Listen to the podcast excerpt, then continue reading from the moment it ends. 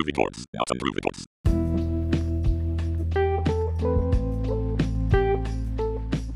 One HR 32 Min, 2001, action, horror, sci fi. This movie sent a large following away from the franchise in utter disbelief. And I will say that Jason X is a very different Friday the 13th experience. It actually seems like it is meant as a spoof and a farce on its own franchise. You take Jason Voorhees and put him in a cryo freeze, then thaw him up in the distant future and put him into space. Dash Paul underscore Hokinson, 6 tenths, IMDb. I don't rate many movies under 5 out of 10, but this fits in that poo category.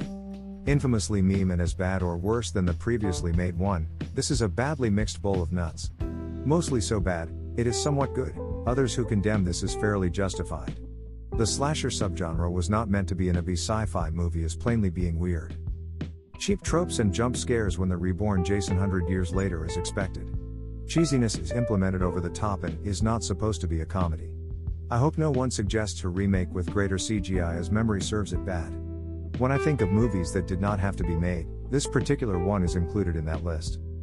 At this point, if the franchise will ever grow their brand, they needed to go into the public domain for the independent to reinvent the character. Overall class cinematography relying on lazy recognize of awareness during production and much more. I would not recommend this even if it was for a laugh. This was not the conclusion, thank God, but the newer movie and video game are not that innovative. This movie is incredible. Incredibly bad, that is. I can't believe that any screenwriter and or director is willing to put their name on this it simply has to be an attempt on professional suicide in the business. Frustrator, 2 tenths, IMDb. 4. 5 tenths. Thank you for listening.